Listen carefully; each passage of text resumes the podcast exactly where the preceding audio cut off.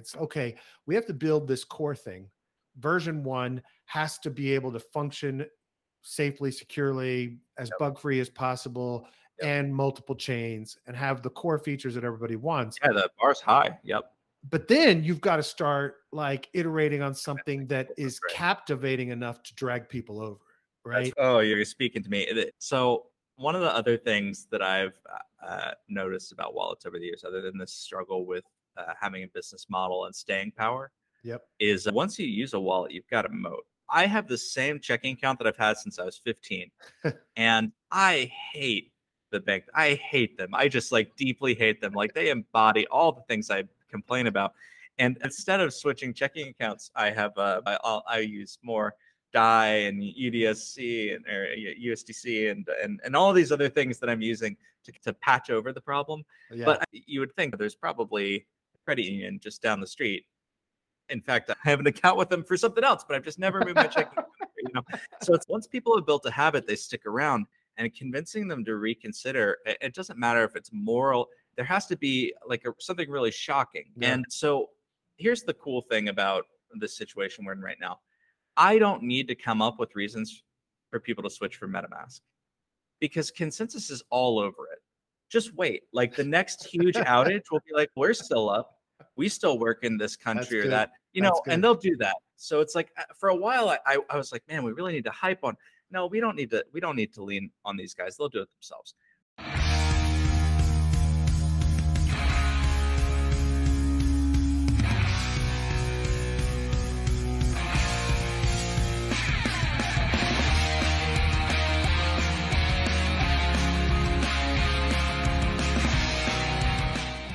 To Mission DeFi with Brad Nickel, where we explore projects in decentralized finance that are innovating and driving our mission of financial freedom forward.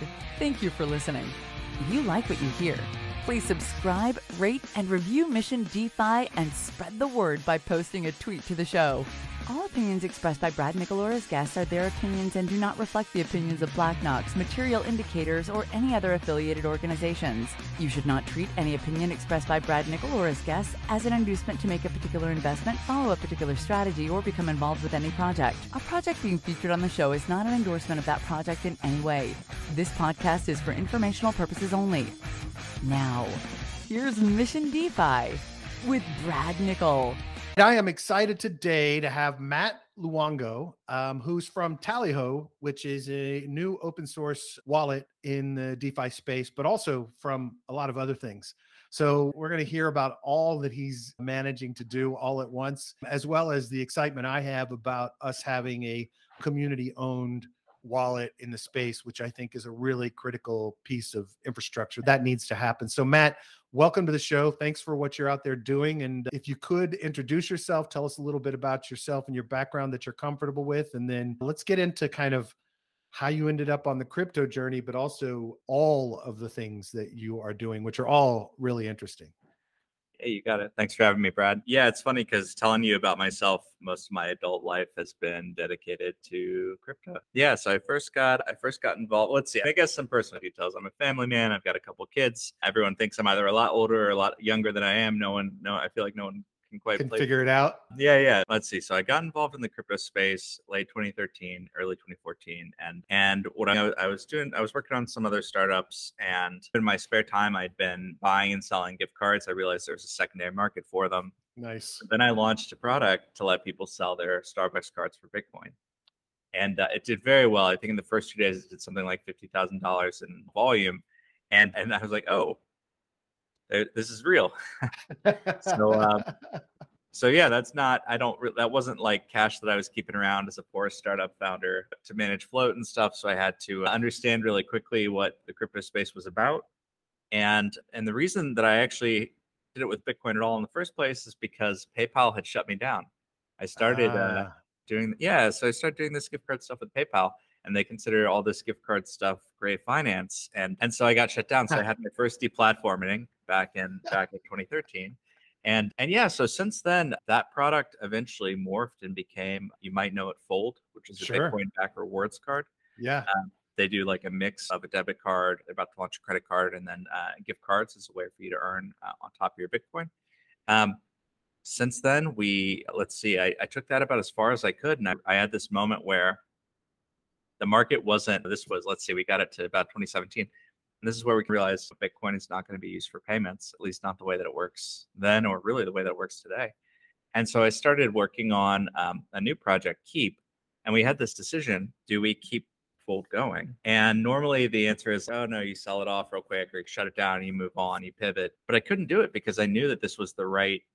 We had the community and we had the right group of people. Yeah, so we actually decided to hire a new team. We eventually found a new CEO who's way better as a CEO of a consumer company that I could ever be. Reeves, who's a bit of an iconoclast in his own. And yeah, so since then, I've been really focused on like the more technical side. What led to Keep, which is basically a privacy layer for Ethereum. It's focused on data privacy, so it's not like a Monero Zcash style financial privacy. We eventually launched TBTC, which is a Bitcoin bridge on Ethereum. At this point, we realized what we're doing was called a studio, and so we named that Thesis. and then after that, we launched a, a Curve Finance competitor called Saddle, and uh, now we're working on Tally Ho, this uh, new community owned and operated wallet. Wow. Okay, so let's back up into so Fold app actually is pretty substantial at this point, right? Yeah. Yeah. Yeah. So yeah, they're they they've raised a bunch of money. The team is completely independent. I'm on the board. I give them product feedback for a long time they've known way better what to do with it than I have. So that's awesome. Being able to let go is the hard part, right? And oh and, yeah, yeah. And figuring out, yeah. But also, I guess if you're doing as much as you're doing, it's also like a relief. It's both. It's both, yeah. right? Because like you'll, it's funny. They'll do something that'll catch my attention. I'll be like, oh, I wish, I wish I could work on all of our projects full time, but but yeah, I'm only one. Was your background as a developer? Originally, yeah. Since then, yeah. So I, I think early on i was a bit of a like a cto for hire type. I technical co-founder for projects that was my thing. But one of the lessons i learned doing that was uh, on my own startups was like we can run out of money and i don't have a lot of control. I'm just cost. Yeah. And so that actually got me really interested in the business side. And since then i do everything. I've done some core dev on tallyho on the wallet extension. I've written a fair amount of the solidity that we'll be launching behind the project. When things are going well, I'm probably doing like biz dev or growth stuff while people who are able to focus more are going to are going to do the bulk of the product building. So awesome. It's a rare person that can do both. I think one of the great things about this space is that founders are learning to do all the jobs. And the bigger part of growth and marketing and a lot of protocols and a lot of projects is about biz dev and integration and community and partnerships right. more than it is traditional AdWords campaigns, which we can't do anyway. Oh, so, you're right. You're right. Yeah. No, you really, you actually nailed it. Every startup role has a Web3 version and it's not the same. BizDev, the best BizDev I think I've ever been involved with, involved systematizing a community's BizDev and then doing the very high touch stuff and then building out this DAO structure that could nice. really do all the do the details in the smaller projects. Marketing, oh man, if you just do regular comps in our space, yeah, you're gonna fall flat on your face. Or Absolutely. you'll sometimes you're lucky sometimes you become a meme on accident. Like um, I'm not going to call any projects out, but sometimes I look at that and I'm like, that is just pure old fashioned comms, and someone just thought you were funny and turned it into a thing. Yeah, but yeah, I think that happens. A lot of it's community. It's funny. Uh, most of my career, I've always been in tech, and I was a product guy. I loved creating and conceiving of products and figuring out how tech could be used in products, and we usually was ahead, too far ahead to the point of failing. But I was always called the marketing guy, and I hated it. I hated marketing. It was overwhelming. There's too many things to focus on and think about and do. And there's a reason the average CMO has a 18 month lifespan at, at any given yep. job because yep. you're never as good. You're never as good as you're only as good as the last thing you did, and then you're not that good anymore. And so when I think that's one of the things I'm so attracted about crypto is, is what I really love doing was product and partnerships and seeing the synergies between products that were, were possible and i just never latched onto it. So i think that's one of the reasons i love this world so much is that it's so much about the relationships and the community you build. And yes there's a comms and a brand image that kind of comes out of all that yep. but it often is formed not by one person saying this is our strategy and more formed by this is what evolved out of this thing organically and the community drove it. Yeah. Yeah no you can the space is about removing gatekeepers. Yep. And if you launch a startup in the space, you feel it a lot more. I think like You're not like knocking on people's doors asking for early API access to things. Like these things don't happen that often. You're some of the biggest mashups that we've seen on mainnet haven't required a conversation at all. Usually there ends up being one. But I, I totally agree. And I think as someone who likes to do a little bit of everything, that's what I love is I want to be a, a, full stack person and i'm having to specialize finally we've just gotten big enough that it's like can't chase the stream of doing everything all the time. But, but i think that that sort of like permissionless innovation is incredibly powerful. You can just sort of like race out in front of other ecosystems when you don't have to ask permission first. Yeah and you get the you get the mind of the crowd which right. often synthesizes into some of the better things. It doesn't there's plenty of failures but i definitely think that's part of it Okay, let's talk a little bit. So Fold app was great. I think that's a great story, but I really want to get into Keep a little bit. I know today we're supposed to talk about Tally, but I'm actually fascinated. I would love for you to give me an overview on Keep. Yeah. I love the idea of this data privacy focus. One of the things sure. I, I was a supporter of Andrew Yang in the last presidential election. He was big on data privacy and data yep. protection. Yep. So yep. tell us what it is, how it works, and what sure. the value is. Yeah, yeah. If you're googling, so Keep is now. So I guess I'll. That's ah. I got to lead with that. Okay. Um, because over the years, the Keep project has found sort of uh, comrades in arms and a community that that we really respected in NuCypher. And okay. so the two have actually created this. I think it was the first decentralized M&A. A few other people have tried to take that title, but we we did this over a year ago now that it got kicked off and went went through governance. But yeah, let me tell you what the premise of Keep was and what it is today. So okay. the premise is this: I started. I, I had been working on all this like weird two-sided market stuff. I've been interested in gift cards and other like weird halfway financial instruments. And so when I started playing with Ethereum, uh, I had a kind of assumed because I'd been a Bitcoin dev for a while and I'd, I'd heard about Ethereum and I assumed that privacy was solved. And I don't mean like in a big way, in a small way, like where do I put my social security number where it's not immediately going to, or where can I like safely deal with a phone number? And for some apps, the answer is keep it local to the user. If you look at how the internet works today, that's not really enough for the experiences people expect. Right. Uh, people do expect their data to be portable from device to device. They expect for it to be synced, and but then they also expect they expect that their data can be intermingled in a way that's still privacy preserving, which is so far from the truth for most Web two stuff that we use today. So when I ran smack dab into into these issues, I was shocked and so I took the time and, and I did a deep dive. My background is computer science, and I love to, I'm not afraid to get deep into cryptography stuff if I see a good business case. And so I thought, okay, how could you custody private information from a smart contract? And the answer is complicated and it depends a lot on the application. But but the tech that I was the most interested in is called multi-party computation. Okay. And the basic mm-hmm. idea is that you can break these pieces of information up across many custodians and then all together, if they agree, they can still use it slower. But for example, they can still say, here's the sum of the digits in your social, or I can prove that I have access to the social with this hash or something like that. But they can also do things that we're still not seeing today in DeFi, sorts of auctions that we can't do in smart contracts, various like sealed bids, all sorts of stuff. Even like, how do I have an NFT with a master file that's private? That's not really a thing right now. Right. So yeah, so that's the tech that we wanted to commercialize. So what we did was we launched a random beacon, which is familiar with any scaling stuff. You always need some sorts of randomness for most of this. So we launched a random beacon, and then we were like, okay, which of these things can be commercialized first? And so that was actually what led to TBTC. We realized that first, why can't you custody private keys from other chains on Ethereum. So yeah, so that that led to TBTC. Some other projects took this in a different direction. They used a related tech to do things like custody images across multiple machines. So that's NuCypher. And so the reason we came together is they did this more like this broader tech that was a little bit more creative and a better platform. And we focused on a very narrow application. And so the reason these guys merged is now there's one network where, at least the hope, we're, we're close, where you can where TBTC V2 will will be live shortly, but you'll also be able to like use Creaton or Masterfile or there are a couple other projects built on top of NuCypher to actually like trade NFTs that give you independent access to a private encrypted file. Nice. So it's, it's, it's mind blowing. It's not once someone has looked at your picture, like anyone can obviously right click and, and save. But when you start looking at like incredibly like high quality source material, you're not just going to click and save that that huge file, and it can eventually be used for derivative work. So anyway, I'm I'm pretty excited. Those are just two applications. It's it's a fairly broad tech.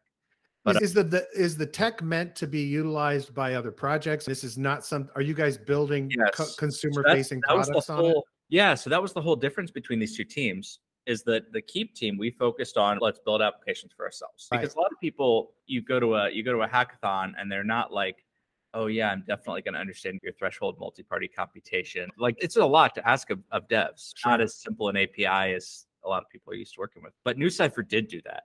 NuCypher spent the time to make it simple for devs. Nice. And so, like the two of us going together, it was nice because they had this platform approach and we took this vertical approach. So yeah, so the value prop for for both teams is we're bringing the product market fit and the revenue of cross chain bridges, and they're bringing this like multiple projects who are building, and you know we see a hit and suddenly there are two and we're and we're growing revenue.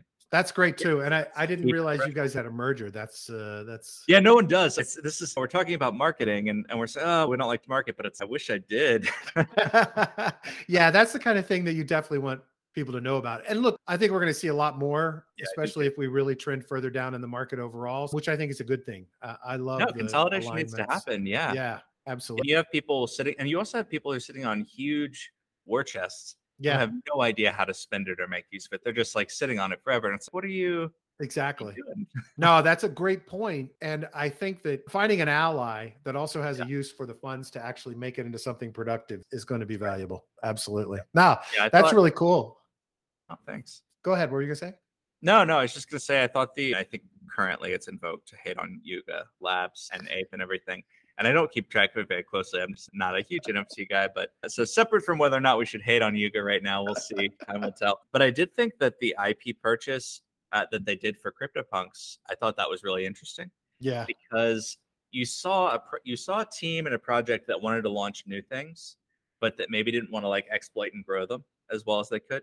And then you have this other team that's no, we want to grow. Like they just and I think if you can match up like the money and the talent and the drive, that's the best. Yeah, right? that's So, ideal. uh, That's awesome. yeah, yeah. So sometimes it's a merger, and other times it's we're just like horse trading to get things in the right place. But I was I was beating up a little bit on Yuga this afternoon in our daily show. Oh so- man, how do you? Oh god, just the whole community. Anyway, we'll see what happens. By the time this airs, maybe we all are like there are scalability gods, and, and they have something up their sleeve that we don't. I don't know. It was somehow I funny.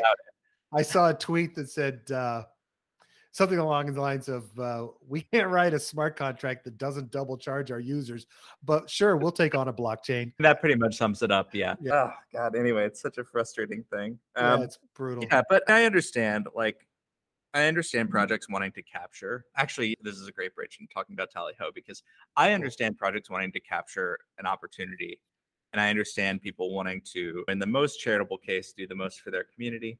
Maybe That was that was that was a very charitable framing. Thanks. Yeah, that in the awesome. least charitable case, yeah, maybe you're maybe money grubbing is I don't know. Maybe maybe you're you're you're just exploitative at some point. Yeah. And and there's this spectrum. And I've been fascinated with this for a long time because wallets in the space are pretty interesting. If you look at them, if you launched a wallet in 2014, you probably don't exist anymore Exactly. because there wasn't a business model. You look at uh, BitPay and CoPay, and that hasn't really been like stellar.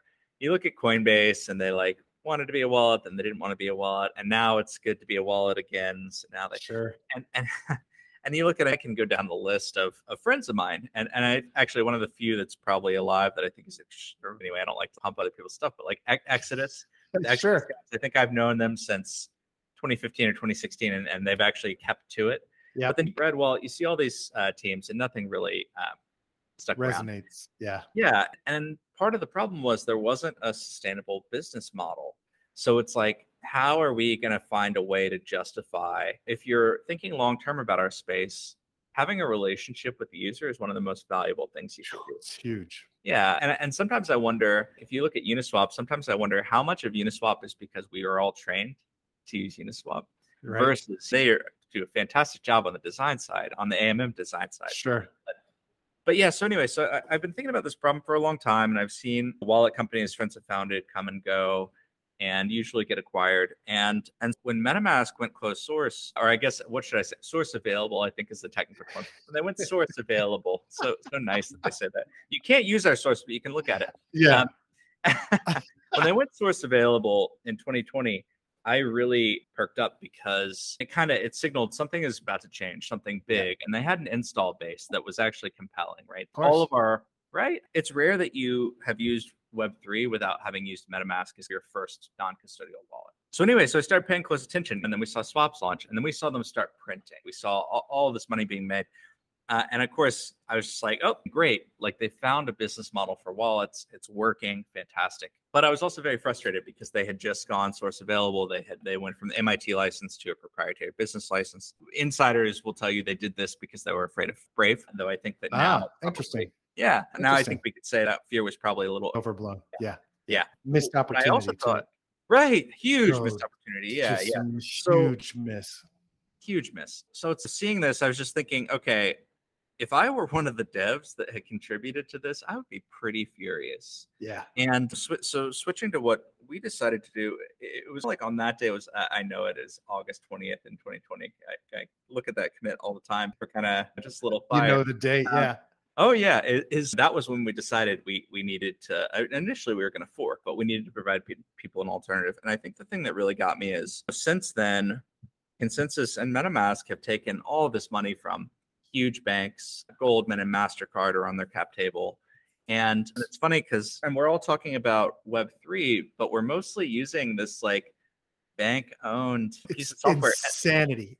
It's insanity. I, it's, dude, I rant about this on my show probably twice a month because every time ConsenSys does something else, I'm just like, seriously? Really? Just vary themselves they vary themselves and actually in some ways it's great because they're a great foil for us. So right. do what they do. So look they were early and i have so much respect for the, some of the things they built but then you also see they end up choosing ownership and control way more than i'm that i'm personally comfortable with and yeah and so suddenly you read these posts like the one by moxie where he was tearing down web3 and it's yeah this is all valid. Yes we, a lot of us are using a centralized wallet. It doesn't matter if it's non-custodial if we can't fork off it. Yep. And, and, then it's all running off their AWS servers. It's not even so anyway, so this all kind of got my goat. And this is what this is what led to the creation of TallyHo. The idea is simple. We wanted a new wallet that was forking friendly. If people don't like it, they can just leave and they can fork whenever they want. And we wanted to make sure that it was owned by the community as early as possible. So owned by the community means I know, big surprise, a token. But it also means there's maybe, I think it was $300 million in revenue that ConsenSys has already generated for MetaMask swaps, they're charging 80 bips plus per swap. So they're charging almost 1% per swap, which is, you know, pretty intense relative to the rest of the space. Yep. So the idea here is let's launch an alternative. Let's immediately turn those proceeds back onto a DAO, and then let's fair launch the DAO. Nice. Love it. Freaking love it. Yeah. But th- yeah. that's a big, that day you decided to do this, right? this is not a minor project because it's not just it's not just hey let's build a wallet it's yeah. hey let's build an interface and hopefully the interface to defi web 3 um, yep. oh yeah massive security concerns and oh this is the one that that would keep me up at night the security is one but support yeah. that's a you're big, not wrong that's a big choice. Was it like, you know what, screw these guys, I'm just going to do this. I don't care. We'll figure it out. Or yeah, one way to look at it is rage driven development. Like that, I, yeah. honestly, that is a real thing. There are certain frictions in your life where eventually you just got to stand up and do something about it. And sometimes that's interpersonal, sometimes it's a job, and everyone having that amazing the day that I left in a fire of glory kind of. And sometimes it's launching a project that's going to cost millions and millions of dollars all in to, yeah. to deliver something compelling. And all I can hope is that we're building something people want. So yeah, I do very casually start huge new endeavors. I will admit, but but I think the way that I'm looking at it is, and I haven't seen a DAO. This is going to get me torn down in some circles, but I don't care. I haven't seen a DAO ship a good project, like a product, I should say. I haven't seen them like nuts to bolts ship a really compelling, especially consumer product. But what I've seen them do that's been incredible is build up this sort of like sideways horizontal machine of consistency that that I think can be really powerful to solve some of the problems you just mentioned. So in particular, I don't think that tomorrow we're all going to start voting on the best design for a new wallet. I don't think that's going to I've seen Twitch right. plays Pokemon. I don't think that's how you design the best product. But support is a great example of something that I think a DAO can knock out of the park. Absolutely. Because it's all about incentives and getting the incentives. So yeah, I think for me, what I'd like to do, we haven't launched this token yet, but the, rough plan is we built a wallet. It's compelling. It's not Rabby or Frame yet. It's getting closer, but I wouldn't be like, oh yeah, it's still just ETH mainnet. People need more networks. Um, that's one example, right? We have Ledger right. support, but we don't have Trezor. But what we'll do first, and I hope best, fair launch a token, and we'll ask. We're gonna, we're definitely gonna ask the DAO once it's bootstrap. Please fund us. We'd love to keep developing this product. But but then I think that there's just gonna be this opportunity where it's okay. How can we take? How can we consistently have this huge decentralized support team and marketing effort that like we can beat MetaMask at that. And, and suddenly, when every dev who's launching a new dApp has a DAO that will support them and help them build support for this wallet directly in, I think that's pretty powerful force. So that's why I think the DAO is going to be a really good fit. That's awesome. In terms of, I have two things I'm going to bring up a little bit later th- that I want to see in wallets. So I'm going to make that. Everyone does. It's my favorite. It's my favorite I'm sure. Part, yeah. I'm sure you will. I'm sure you will. Um, kind of the what do you consider the driving ethos of what Tally, what you envision Tally would become, and yep. what you really want it to be? Yeah, so I think there's like a positive and a negative. So I'll start with the positive, which is the Ethereum side, which is look, I I I do believe that if every early Facebook user were a shareholder, that we would all feel quite differently about what Zuck has built today. I think sure. that we could have turned it towards something that served our interest more and we we wouldn't be built quite so much as we are now. So I think a big part of it is I actually I, I, I have been convinced from my last few projects that community ownership is just like a shocking improvement to the world and, and aligning interests. So when I say community owned and operated, that's by far the thing that I think we're most excited about and that's and that's the most important to, to Tallyho. But then you flip that on its head. So now let's put on like the mean Bitcoin tear everything down hat instead of the optimistic hat, which is when regulators come knocking, you don't want them to knock on one door, right? You want it to be thousands. And and I say regulators just because I think everyone can imagine that happening sooner rather than later. But I also mean censors. I also mean oppressive regimes. And and very quickly you can realize that our wallets are dangerous. Yep. And and not to go too much into into MetaMask stuff, but like when you suddenly see, whoops, like Venezuela doesn't have access anymore. I don't care how it happened. That is chilling. That is a yeah. huge deal. And um, and so there's an architectural component, build better, but the other part is you guys should not be owned by the same company that's doing most of your infrastructure. That's messed up. So I think for me, it's let's not let's on the positive side, let's be diverse, let's be robust, let's be stronger, let's be a community, and then on the sort of risk mitigation side, let's not be hypocrites and say what we're doing is decentralized and then fall over the next time AWS has a hiccup. So yeah. it's going to take us a long time to get there. We're launching with some centralized infra, nothing that we run as a team because that was a line for me, but but we have to to get a product out. But but I think that's what kind of has to be stamped out is the power needs to be centralized. It's er, decentralized, not just the the servers, but who is making the call to disenfranchise a user. And let's make that take thousands of people, not one. That's beautiful. I love that. That's a great way to sum it up because it two the, the two biggest centralized risks that scare the hell out of me, and there are plenty of things that scare the hell out of me in DeFi, but sure. the two are MetaMasks and Infura. And those two things are two of the biggest two of the biggest weaknesses we have. And, and mm-hmm. look, I would also throw probably USDC and USDT sure. in, in the mix yeah. as well. And I rant about all of them on a regular basis. I'm really, I'm really excited to see that's driving things for you guys. Do you? How is it? How is it? I've played with. The, I played with the alpha, or is it alpha, pre-alpha, whatever you're. We call it a pre-alpha. Yeah, I think we'll flip it to the alpha label in a in a couple of weeks. We're close. Cool. I I played with it a bit, liked it. Obviously, yeah. I'm on multiple chains all day, so it's very difficult for me to dedicate to it. And I, I wonder how you're galvanizing the community around like daily use or at least giving you enough feedback on a regular oh, basis. Oh, yeah. It's so early. I think I think uh, our the biggest thing we're missing by far in terms of other than just like the token being out there and people liking that is just multi-network support. So one of the one of the ideas that we had is if you want to if you want to govern a product that you think is going to last a long time, you probably it's a hard time to pick an L2 to launch your governance on. Like I've tried, and it's really hard to be like, It okay, is. what's going to last long enough? What's going to is there going to have to be some sort of weird token migration and governance migration later? So that's hard. But so we wanted to focus on Ethereum for that L1 for that reason because we know that the governance should happen here. But that's not where new users are, and and the people who are most likely to choose a new wallet are new users. And Yep. and there's a lot more to say on that. I'll I'll come back to it.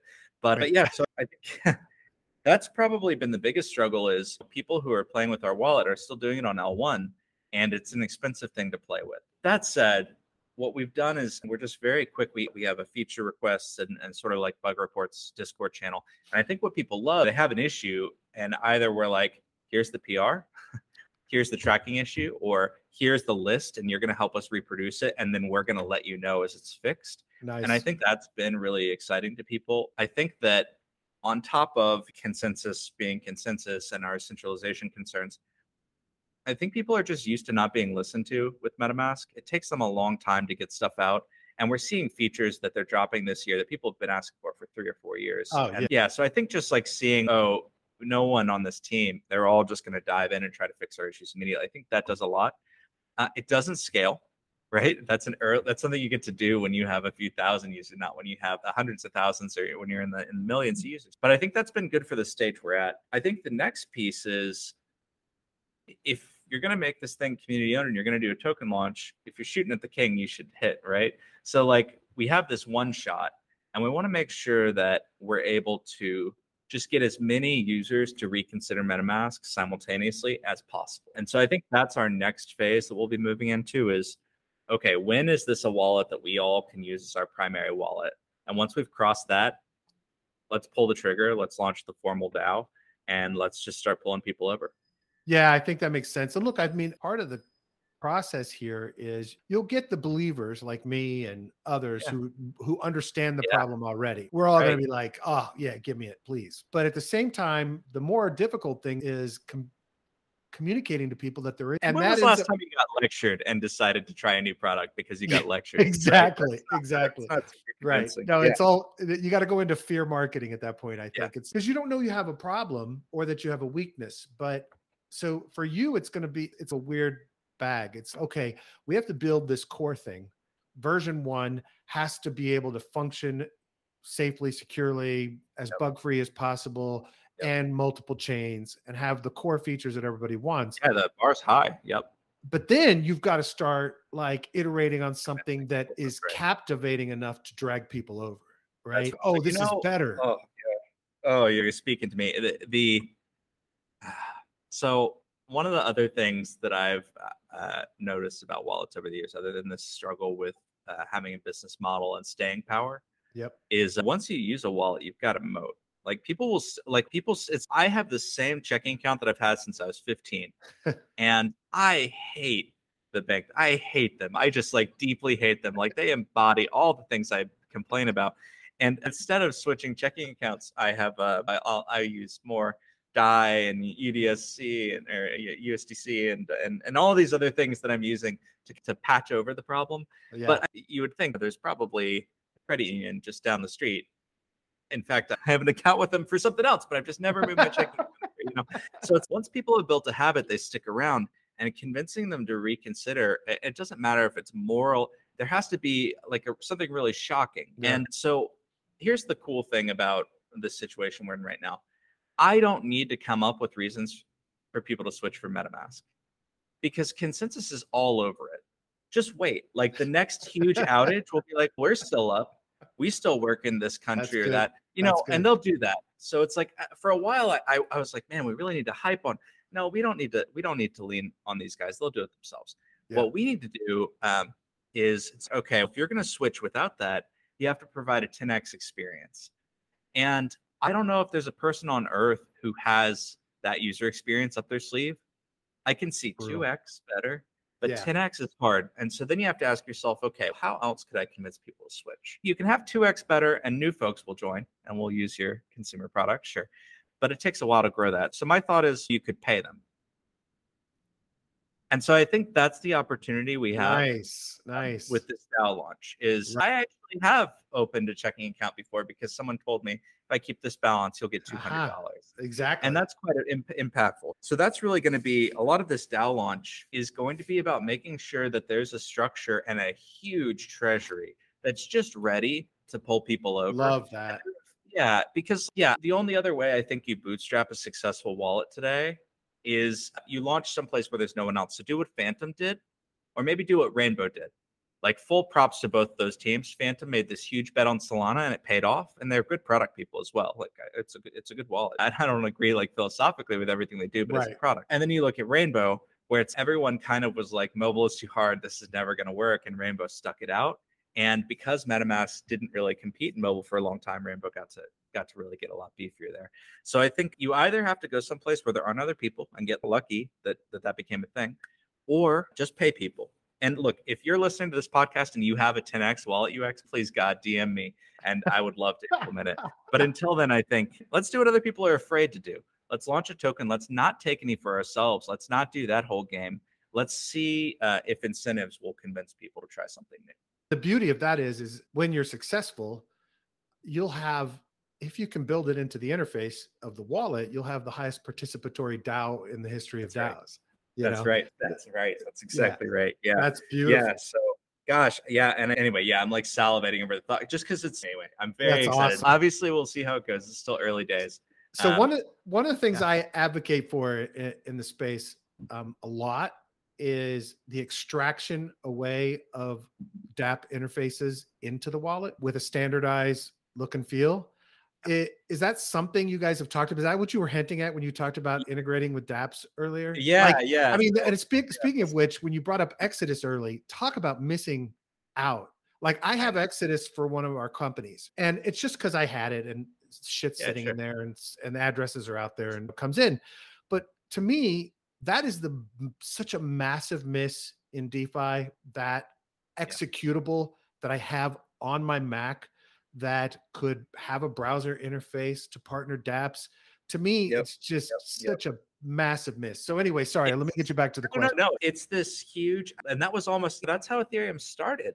Like everyone wanted to do this, and then and now we're seeing like, okay, what's Brave doing, and what's MetaMask done, and and, and when do we all move to mobile? I always know that it's around the corner. Obviously, a lot of people don't have computers at all in the world, so it needs to be. A fo- Argent has done a bunch around here. So here's my take: if you're new to our space, you have no idea where anything is. Yep. And so when you look at we were, we were talking about Yuga earlier. So when you look at Bored Apes, this is a project that's brought in a lot of new people. Really, NFTs in general are not they're not Ethereum holders or Bitcoin holders or whatever who decided to get into It's the NFTs. A lot of them are. Yeah. Yeah. so when I look at that, and then I'm like, how do they find their first swapping interface? There's not an app store or a DApp store or whatever. Everyone wants to make one, but they don't know how to do it or how to get the distribution. So the closest thing that I see is a wallet. And anyway, this also implies, of course, Ape should launch its own swap and this and that and the other because they can, because these people don't know where to get this stuff already. Anyway, yeah. So I, I think we're at a moment where we're at this rebundling. Bring everything back into the wallet, and eventually someone's going to get a DApp store, right? But until then, I think the wallet should do a little bit more. Yeah. Um, this directly goes against my security ethos. It's a very tricky line to walk. But yeah, so I think that's my take. So for us, we've started with swaps, but after that, what you'll notice launching shortly is an entire earn interface. Hmm. You should be able to get yield on all of your assets. It should be one click. Nice, You shouldn't have to nice. peck across 30 different apps. Bridging is totally a wallet concern. If you try to get into optimism right now with MetaMask, it's I cannot believe this is not solved. So I think bridging we plan on bringing directly in. And then after that, it's it'll just be a bit of a judgment. We actually have an internal prototype of a spec for sort of a, a DApp language abstraction, like you're thinking about. Exactly. Uh, yeah, so we've done some work and some design work and some early early Nice. programming. But yeah, it's well, hard- look, I mean, hard- the bottom line is look, Solidity developers primarily suck at UX, right? Sure. So if they can focus on what they're creating, the engine, and you guys provide the interface, that puts look, the winner of this game, and, Yeah. you're not the only ones, I'm sure, thinking through No. this. And but the winner of this game is the gateway to DeFi, right? And as that hockey stick starts rising, that is an incredible opportunity. It's an opportunity for partnerships with that bank you hate. It's an part. Mhm. It's an opportunity with a lot of people to provide an interface that works and is simple and provides the basics for people. Yeah, so that's awesome, man. I am so excited for this project. Like I was already pretty excited because it was just an open source wallet going Yeah, for course. Yeah, decentralization. Now I'm really No, excited because because you're thinking. that. It's funny because you're thinking the right way. At least you're agreeing with me, so it's all good. The trick with all of this is going to be execution, right? Like right. I think like one of my gosh, someone was complaining about Phantom the other day, and they're like, "Oh, it's still built on this old crappy code base." And if I've learned anything over the years, consumers do not care. No, That is not what Not at matters. all. What matters is trust, convenience, excitement, novelty, opportunity. Like we have money in our space, so like an opportunity to earn and a sense of community. Though I don't think people will keep using a bad product just because of community. Maybe because of, uh, but not the rest. So it's, I think a lot of these questions. The other one that really gets me, especially about this like DApp interface idea, is the line between like distribution and standards. And we want to be white knights. And so that means that for everything we have to do, we're going to have to try to make it possible for anyone to do it. And and so it's gosh, one of our devs the other day was like they were reviewing our uh, they were reviewing reviewing some solidity and they were like, "Hey, I, are we really this white knight?" And I'm like, I've been saying fair launch. What did you think I meant? And they were like, but really, there's nothing. Like, there's no, like, there's no, we don't have anything. And I'm like, no, come on, man. We're not. What do you think I did? Leave like a little trap door? No, it's really it's best. Everyone will argue about what that means. But no, we did our best to make it.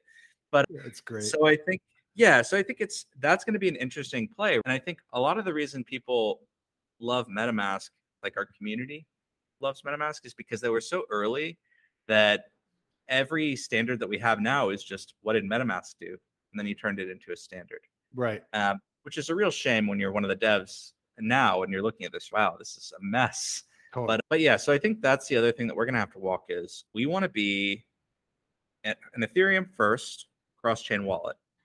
And and that means that we can't just stomp all over the standards that people already have either. So yeah, tricky. It's nice to be first in a lot of ways.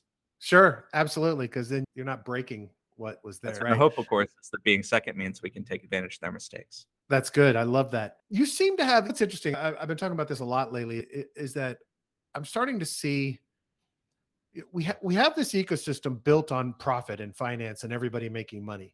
But interestingly enough, most of our projects treat business models as off off topic, not to be really discussed. And so we have these DAOs where founders are criticized for making money or the model of the entity of the product isn't it's treated as something that needs to make money for the community which is great but it's never thought through strategically like that. And what i've heard you saying today is that you are really thinking through it that because you're integrating these profit mechanisms directly into this platform with right. a focus on it. And I think we need more of that, right? I, I, think what we need more in this space is yes, the, the idea is for us, the people building this, us, the people in the community to make money. And the idea is for the project to make money by Yeah. integrating the things that will make it money. We can make it right. open book, we can talk about what we're making.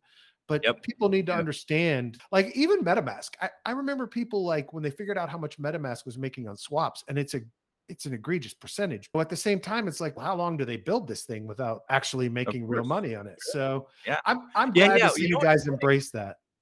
I appreciate that. Yeah. What, what's funny about MetaMask is I'm like straddling that line, right? Because on the one hand, I'm like, look, you're a private company and you built this just hoping that this would be enough of a thing Yep. uh, to justify these valuations, to justify all the employees and the resources you've spent.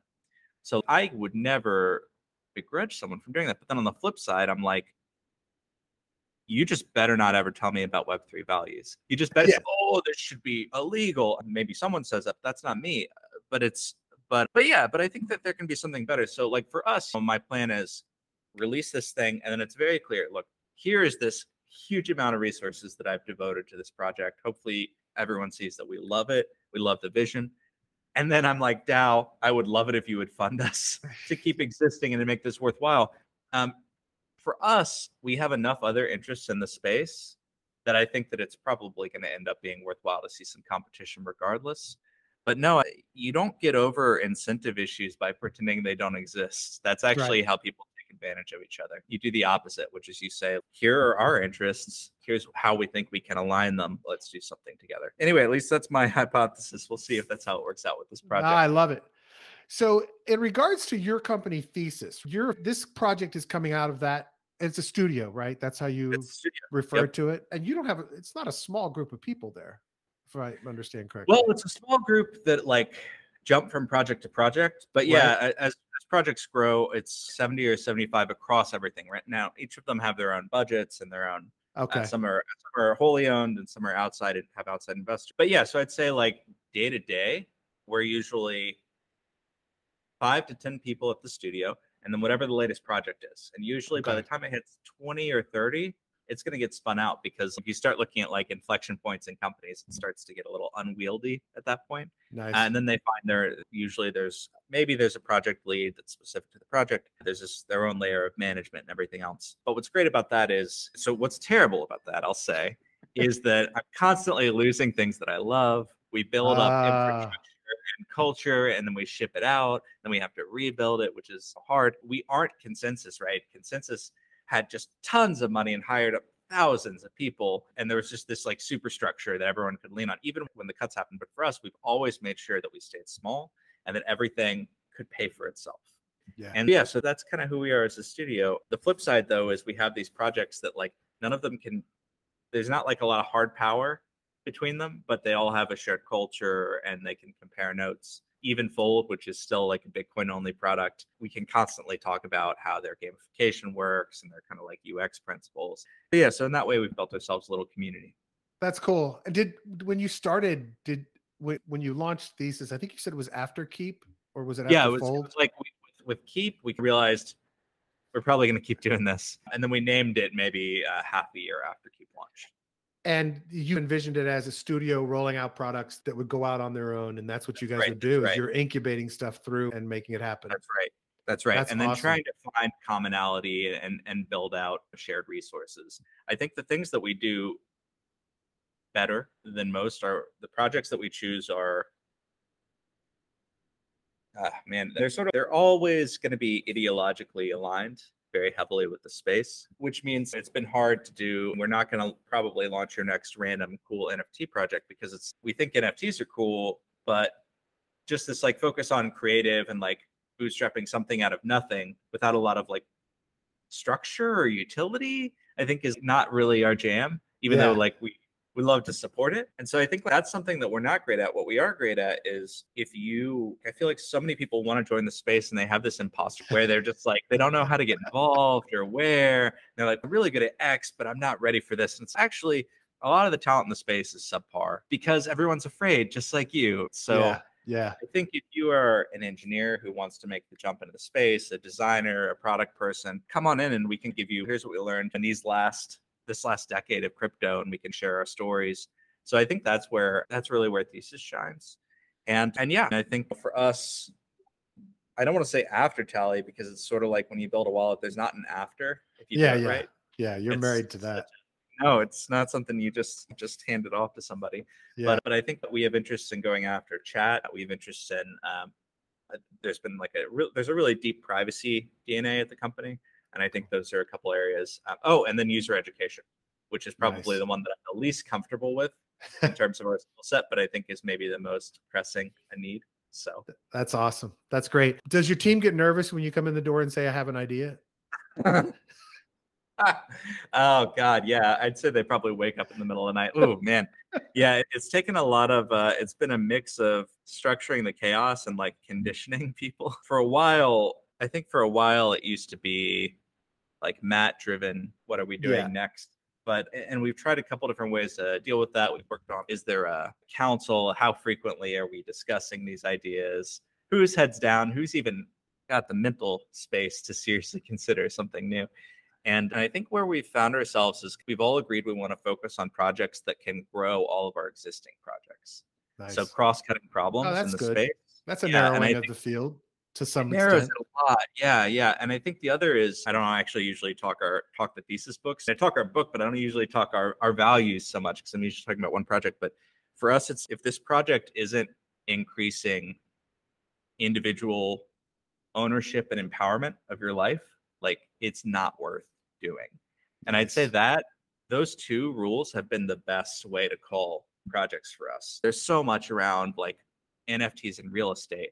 And it, that's a really good example of one where it's like, there's no way we're touching because you're not really increasing people's ownership. You're like financializing their lives, maybe, but Right. you're not. But then on the flip side, like every morning when I wake up, and the phone, my phone is the first thing I look at. And it's, what does my phone tell me to do today? No, tha- that's the problem we want to solve. Is like That's great. technology shouldn't be telling you what to do. Uh, you Absolutely. be living on someone else's cadence. So That's awesome. That's I so love yeah, that. so Those, those, that's a great, uh, that's a great ethos for driving something. Because if- i- ran a studio like yours, it would be people would run because they they would just see, holy crap, Brad, you can't come in more than once a month because you're not allowed. You would just kill us all. So No, I'm I mean, impressed that you've been able to set the boundaries for yourself. there's also a lot of like I- find toys to keep myself busy. Oh, so sometimes because I'll do early dev on a project and I'll deploy for a little while. Other times I have reams and reams of docs you can imagine of things that I want to do, and it's Yeah. which of these things sticks with you and what that's can you good. build. Yeah, that's interesting. Now I, I definitely, and I have that. I'll have, I have thousands of mind maps of Tell me what should we do with our wallet? Because I, every good product thinker in our space has a little list somewhere where they're like, God, if I could just shiv MetaMask and fix it, what would I? I well, like, extracting array from interface wise, and I, I actually have a ton written on that. We'll talk about it another time. But I will tell you, and I was going to save this for after our call, but I'll just go for it now. What is desperately needed in the space, and I think would make a shit ton of money, Yeah. is a business focused version of your wallet. And Tell me more. by that, I'm tracking expenditures, being able to label them, being able to understand what they were for, being able to apply them, whether it's departmentally or whatever, um, an Yep. on ramp to a debit card eventually or something that allows me to get my money in and out easily for for my people that don't take money in crypto there's we can there's another document but i'll be happy to chat with you No, about I, it I know, I because- love it, I think- because across across our projects we have some of these things already. So no, nice I- well and i think this is actually a, a, a market segment that's so undertouched right now that it could drive adoption on the retail side because you'll have people utilizing it. You've got an opportunity maybe for some viral connections there maybe a, maybe a, a url that lets people go see their money and then download install the Yeah. extension and get it. There's a ton of invoicing. Yeah, it's like kind of a. I don't want to call it like reverse, but it's like somehow it's related to Dropbox's approach to how they got to the market. You want a whole bunch of retail to tell their business to use it, and you want the business to be like, "Ooh, yeah, we need this," and you want them Yeah. to meet. Interesting. Yeah, like I, ju- I just paid you with I just paid you with Tally Ho, right? Here's Yeah. a link to get the wallet if if you don't have one, but Yeah. you can see an invoice. You can see a copy of the invoice. You can see Yeah, totally. whatever. That's a lot more infrastructure, but No, but ultimately, it's really easy to think that we're building software, and it's even really easy to think we're building products, but what we need are experiences. And so it's yes, it's a lot, but the fact that we still don't really have a way to send a person who doesn't have crypto yeah, is like kind of mind boggling that we've even grown this far with everyone having to go through something like Coinbase to on ramp. Exactly. What better way to introduce people to it? A link that somehow Yeah. preserves the record on the chain, and when you install the wallet, it shows No, it to you. And yeah. What is there anything else we should know about Tally Ho? About Yeah. thesis, about projects you're working on? Yeah, no let's focus on let's focus on the wallet if this stuff sounds good to you if you're interested in like a values aligned wallet and owning your wallet and all that ridiculous swaps revenue going to you and the community please check out tally.cash there's a dao that's about to launch which means that we're looking for everyone's looking for contributors. It's a great time to test the wallet. So please get in there. I'd say as far as security we're good to go. We're ready. We published our audit recently from Least Authority. It's a it's an experienced crypto team behind the dev wheel. And then I think what we're looking for, what do you hate? What do you That's hate good. about your current That's wallet? What good. is what is just like burning? Because everyone has something where they're like, I don't understand why I can't just X. And it's we want to hear those stories and and yeah, and it, so we would love to have you. I think the Discord is at fourteen thousand people now, so it's Nice. pretty significant one of the larger one of the larger ones especially pre-dao so yeah come on in if you're looking for a DAOs, it's funny. Uh, sometimes it's passion, sometimes it's a part-time job. So if you're looking for somewhere to be passionate about wallets and, and our space and UX, come on. If you're looking for part-time, do that too. Great. That's awesome. And, and, look, I think this is a significant opportunity. From a community perspective, this can be a, a, fulfilling opportunity from doing something great for the community and the ecosystem, but also a profitable opportunity. And so, so I think that people taking part in this, and I, I definitely will be joining up and seeing what's going on. All right. I have one last question because I ask everybody this that comes on the show. And the question is this Is there, or what person and I usually say person or project, but I've been narrowing it to person lately. What person in the space do you admire, worship, you think is critical, whatever kind of terminology you give, somebody you have a ton of respect for that you think has been really critical to either the whole path of where we are or your personal path and that maybe inspires you to drive forward or you think is important in the future? Great question. Yeah, so this is embarrassing because I just know him, but I think probably my top. Is this still true? Yeah, sure. I think probably my top is Eric Voorhees, 2013 to 2015. Eric Voorhees. Look, he's, you know, this is funny because, um, like don't have heroes. Yeah, like they're yeah, going yeah, to no. point you. They're Absolutely. Eric is he's a human. We go to things together. We, we did a party recently together in Denver. But I, I think a lot of his early writing really got me aligned with what the space could be rather than just what it is. Yeah. Um, so I'm a big fan of his, and I think he's he's done a pretty good job since then. He hasn't been like canceled or he's not. Like I don't know how he. I don't know how he maintains the dance he yeah. does, man. It's astounding for a guy it's, that has given so much and built so much, and then to convert everything the way he did. I just have yeah. top levels of respect for him. Just yeah, but trust me, you meet him, spend some time with him. He's just a person. And uh, nice. so it's, it's almost, I think part of the inspirational part is, yeah, he's great, but he's not out of any of our reach. Like you can be yeah. that person. And, and yeah. So anyway, nice. if, you, if you know his blog from back in the day, check it out. Yeah.